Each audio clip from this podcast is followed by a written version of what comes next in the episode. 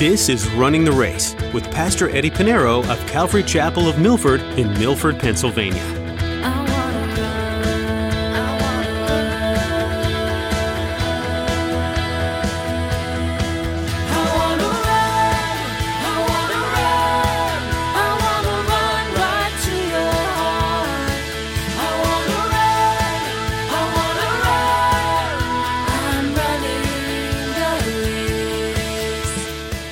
Context is king. You read it in context. What's it referring to? It's referring to someone who's older.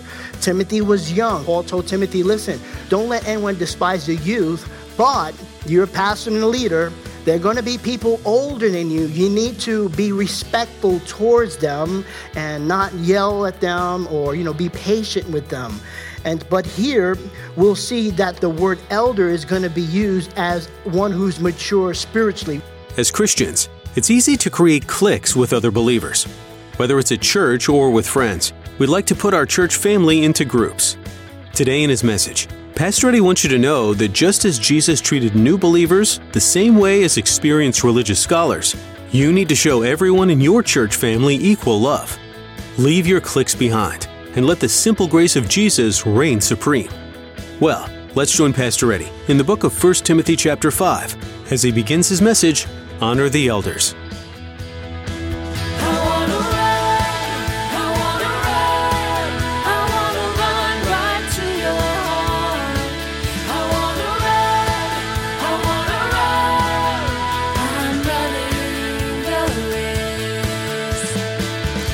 First Timothy chapter 5, and we're going to look at the remaining part of chapter 5, verses 17 to 25. Remember, First Timothy is a pastoral epistle, and it tells us how we ought to conduct ourselves in the house of God. We find that in First Timothy chapter 3, verse 14, where Paul writes, I write so that you may know how you ought to conduct yourself in the house of God, which is the church of the living God, the pillar and ground of truth.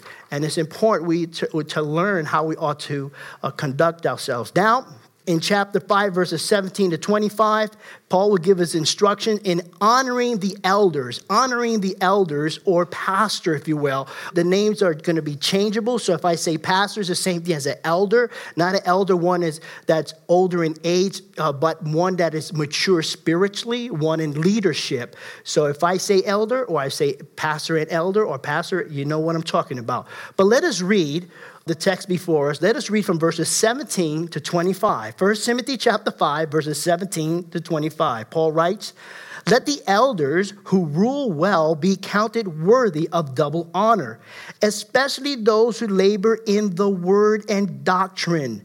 For the scripture says, You shall not muzzle an ox while it treads out the grain, and the labor, laborer is worthy of his wages. Do not receive an accusation against an elder except from two or three witnesses. Those who are sinning, rebuke in the presence of all, that the rest also may fear. I charge you before God and the Lord Jesus Christ and the elected angels that you observe these things without prejudice, doing nothing with partiality. Do not lay hand on anyone hastily, nor share in other people's sin. Keep yourself pure. No longer drink only water, but use a little wine for your stomach's sake and your frequent infirmities. Some men's sins are clearly evident, preceding them to judgment, but those of some men follow later. Likewise, the good works of some are clearly evident, and those that are otherwise cannot be hidden. Now, for those of you taking notes, we're reading, we're studying from verses 17 to 25 of 1 Timothy chapter 5. In verses 17 and 18, Paul deals compensation for an elder, uh, wages for a pastor and elder. In verses 19, 21, the accusation of an elder. And verses 22 to 25, selecting an elder for the church. So we read our text. Let us now study it verse by verse. 1 Timothy chapter 5, verse 17, it says, Let the elders. Let the elders. Now, We've gone over the word elder several times in our study of First Timothy, and in the Greek, it's presbyteros. You could actually almost pronounce it in English, Presbyterian. They get this from the word elder in the Greek, and it means one who's advanced and mature in life, a senior, or one who is advanced mature spiritually. We looked at verse 1 of chapter 5 last week, and where the word elder in the Greek there is referring to one who has advanced and mature in life. A senior. And again, Context is king. You read it in context. What's it referring to? It's referring to someone who's older. Timothy was young. Paul told Timothy, listen, don't let anyone despise the youth, but you're a pastor and a leader. There are going to be people older than you. You need to be respectful towards them and not yell at them or, you know, be patient with them. And but here we'll see that the word elder is going to be used as one who's mature spiritually, referring to a pastor or a leader. So he says, Let the elder who rule well be counted worthy of double honor. And so the Apostle Paul calls for the elders, the pastor who rule well, be counted worthy of double honor. Now, what does that mean? That means if Pastor Eddie's at your house at a barbecue, you don't give him a cheeseburger, you give him a double cheeseburger. no, just kidding. Just kidding.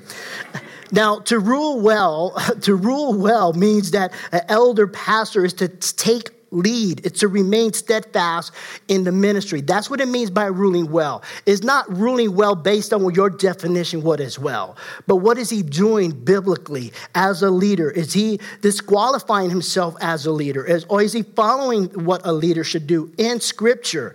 And that is overseeing the congregation, the affairs of the church.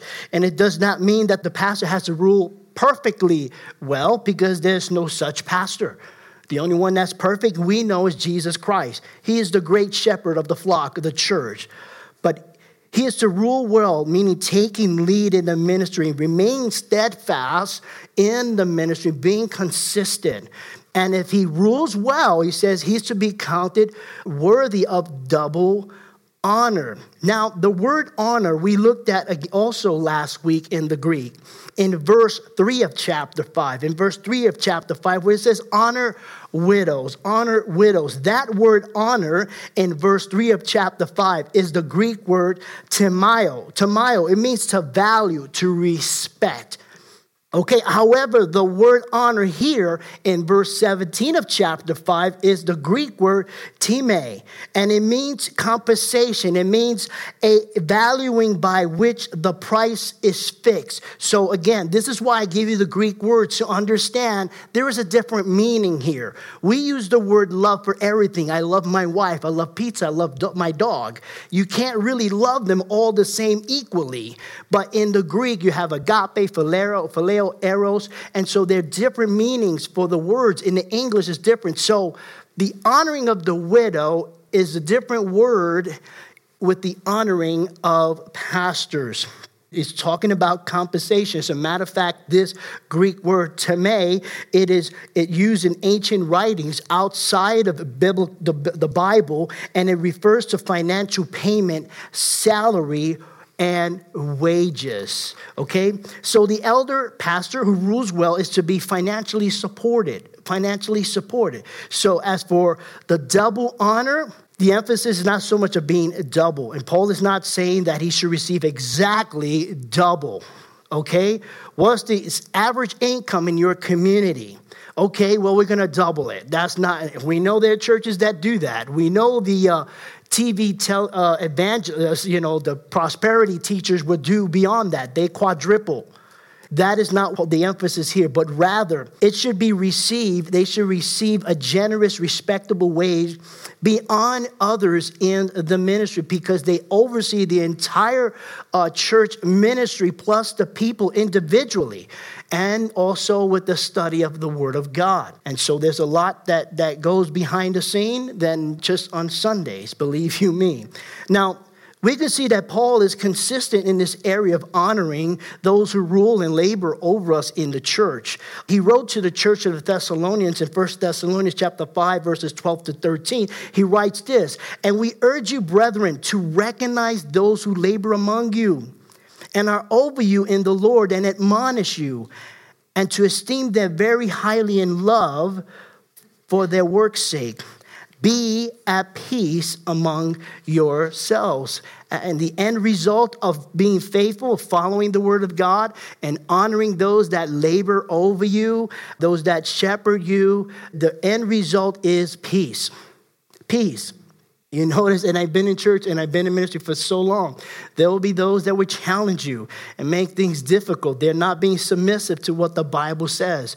And what happens is there is no peace. So he says in verse 17, let the elders who rule well be counted worthy of double honor, especially, meaning chiefly, especially those who labor in the word and doctrine. I don't know about you, but when I grew up in church, before I became a pastor, that's where I wanted to be. I wanted to be in a place where they actually teach the Word of God, not tickle my ears, not entertain me. I've come to learn the Word of God, I've come to learn theology, doctrine. We come across that.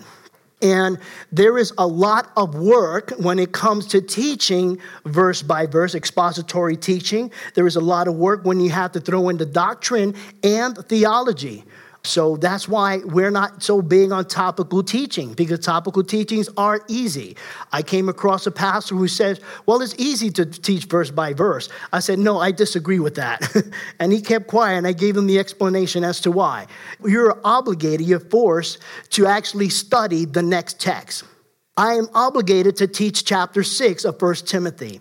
I am obligated to now begin the new teaching of 2 Timothy and so on till we get to Revelation. I cannot ignore things that I do not understand. It forces me to study it, to research, to know it, to teach it. So it's easy to pick a little topic and tickle and just take one verse and just talk about talk about you and some other kind of explanation or illustrations. That's easy.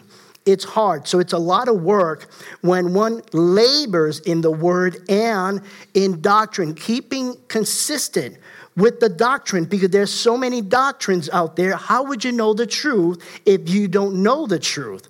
Okay? How do you use a guide? How do you know what you're learning scripturally if it's not doctrinal? You need to learn doctrine. Pastors who labor and studying the Word of God and teaching the Word of God, you know, they they need to be compensated because it takes a lot of work. And I can tell you this being bivocational is not easy by any means. I've done it for six years.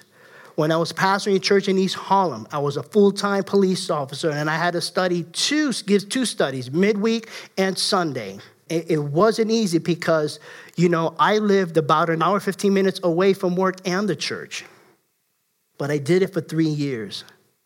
Then the Lord called me back to my old church and the Lord called me here. And I had done that in the beginning of our study. We started in 2012 of August, and, and then I was still a, a police officer full time working in New York City, getting off the midnight shift, driving all the way to Orange County, New York, Middletown, where I lived, and showered. You wanted me to shower. I showered and I came and I gave a Bible study right off the midnight shift. After fighting crime in the midnight shift in East Harlem, I came and I had to give a Bible study and I did that for three years. It's not easy. So to have someone, I, I discovered that the Lord called me out just before my 20th anniversary, just a shy year and a half, but I knew it was God's calling. I knew that I had to give more time as the church was growing, more time into prayer, more time into the studying of the word. And I found that the church continued to grow, that I became full time into ministry. So it's not easy. But those who rule well are to be given double honor, especially those who um, labor in the word and doctrine. In verse 18, he says, For the scripture says, You shall not muzzle an ox while it treads out the grain. Now, this is an Old Testament law. And there was a law even to care for those animals that actually work in the field for you. Those animals that you put the yokes on and are in the field and they're plowing and, and those that are working towards the green. There's, you know, animal cruelty. The Bible protected animals, especially the ones that you're using to help you get food and put food on your table. And so this is an Old Testament law. It's Deuteronomy chapter 25, verse 4. I'll give it to you in the New Living Translation. It says, You must not muzzle an ox to keep it from eating as it treads out the grain. It must eat too. You must feed and take care of it. How many of you, we don't have, you know, I don't, know anybody has a farm or ranch here, but the closest thing we have is not really an animal, it's a car. And my father always told me, you take care of your car, your car's gonna take care of you. Give it the oil change, you know, take care of it. Otherwise, it's gonna leave you stranded. And, and that's what I tell my daughters when they got their car. You have to take care of it. You have to give it the oil change and give it the tune up that it needs, and otherwise, it's gonna leave you stranded. And so, you know, in the same way, the Lord's saying, listen, you know, take care of the animal. Not that he's saying that a pastor is an animal, maybe this one here, but you know, the thing is, you know, he's saying it's just wisdom. And so, if the Lord gave a, a, law requiring that we feed and care for even animals who work in labor, it treads out the grain to provide food for us, how much more would the Lord want faithful pastors to provide the spiritual food to the church to be honored as they provide uh, wisdom in the Word of God. And so he says, You should not muzzle an ox while it treads out the grain, and, and the laborer is worthy of his wages. Paul is quoting from Jesus Christ. And he quotes Luke chapter 10, verse 7, when Jesus says, The laborer is worthy of his wages. It's a biblical principle a biblical principle. And so we are to give double honor to elders who rule well, especially those who labor in the word of God and doctrine. Next, in verses 19 and 21, verses 19 through 21, it's the accusation of an elder. Now, there's protection for the elder as well. So, Paul gives instruction protecting the elder, the pastor, against false accusation. So let's look at verse 19. He says, Do not receive an accusation against an elder except from two or three witnesses. And this is important. Throughout the scriptures, the enemy has used people to falsely accuse men of God who are and trying to destroy their ministry. Joseph, Moses, David, Jeremiah, Nehemiah, Paul himself, and even Jesus Christ suffered false accusations. And this is important. Paul warns us about false accusations against pastors. And so, the first thing he tells us to do, the first thing we must do when you hear someone making an accusation against a pastor, any pastor, if you hear an accusation against me, it's probably true. Just kidding. But if you, any pastor, any accusation, any accusation, the first thing he says, do not receive it. Do not receive it. He didn't say believe it or don't believe it. He goes beyond that. It's not whether you believe the accusation or not. He says do not receive it. Don't receive it. He didn't say believe it. So he says, do not receive it, much less believe it. It's inevitable that there will be false accusations against a pastor. It happens. Why? Because there are people in the church. That's why. It happens. In fact, I don't believe there's a single pastor throughout the history of the church from the day of Pentecost in the book of Acts to now unto the Lord should tarry that has not received a false accusation against him. There's not one single one. It happens. You're up there and, you know, it's like one little accusation, forget it. You're of the devil. You're evil. And it's wrong. Do not receive it. I was taught this before I was a pastor. Do not receive a false accusation. Don't receive it. You hear somebody talking about it? Did you witness it? Did you, with your physical eyes, witness this sin that disqualifies him as a pastor? So do not receive an accusation against a past, an elder, except, and here's the exception, except from two or three witnesses. It's not that you huddle together behind the pastor or the leadership is referring to the leaders. Paul is speaking to leaders. So, the leadership of this church, the leadership of Calvary Chapel, we're not to accept any accusation against any of our leaders, except that there are two or three witnesses and they come to the leadership and they say, This is the situation. Now, this law, this law, uh, two or three witnesses, is an Old Testament law. The law, the law the Lord gave to the children of Israel back in Deuteronomy. And it's to establish the fact and to see if the accusations are true. So in Deuteronomy chapter 19, verse 15, the Lord said to the children of Israel, One witness shall not rise against a man, not one, concerning any iniquity or any sin that he commits. By the mouth of two or three witnesses, the matter shall be established. And we need to follow this law, we need to follow this principle. This law, it still applies for us today. Even though it was an Old Testament law, but the principle, God wants this principle to continue on even for us today because obviously we're reading it in the New Testament. We're reading it from the Apostle Paul. Paul says you need two or three witnesses. Two or three witnesses. So Paul's telling us to continue this practice today. And not only an accusation against a pastor, but this accusation with two or three witnesses also deals with us individually within the church. Remember, Jesus gave us this example if a brother sins against you, Matthew chapter 18, verses 15 to 16. Jesus says, Moreover, if your brother sins against you, go and tell him his fault between you and him alone. That's the first thing. If you pass this with telling someone else, that's gossip. That's gossip. If someone sinned against you, you go to that person. Listen, you sin again. Don't have a little powwow meeting and a huddle. You take it to a second person without taking it to the first person. That's gossip. You're going against the scriptures of God. Moreover, if you if your brother sins against you, go and tell him his fault between you and him alone. Why? If he hears you, you have gained your brother. There could be peace. It could be solved right there. He says, but if he will not hear you, take with you one or two more that by the mouth of two or three witnesses every word may be established. A lot of, you know, prosperity preachers like to say, in the mouth of two or three witnesses, yes, Lord, we ask for a mansion. No, keep it in context. It's referring to, you know, witnesses about brothers and brothers reconciling with one another. So, if a pastor outright commits a sin that disqualifies him for a leader, as a leader, there needs to be two or three witnesses. Two or three witnesses. Now, these witnesses who observed this themselves, not like, hey, uh, one person observed it, and all of a sudden you got five witnesses that hasn't, they, all the other four have not seen a single thing. They weren't there. They didn't witness it with their eyes. But they took the word of one and said, yeah, we're going along with you because I, I believe he could do that. I believe he did that. You know, no. Two, three witnesses. And it has to be observed and you have to go to the rest of the leaders. It is not for us to go to the church. Here it is, verse 20. Let's look at verse 20. He says, Those who are sinning, now let's say you find, you know, a leader has sinned that disqualifies him for a leader or elder, a pastor or a deacon.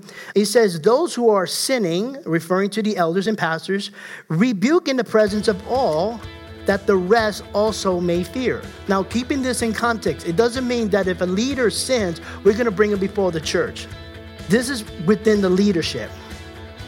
Within the leadership. You know, you disqualify yourself because of such such sin. So we need to you need to step down, taking away your ordination, and, and that's it. You know, it's between the leaders.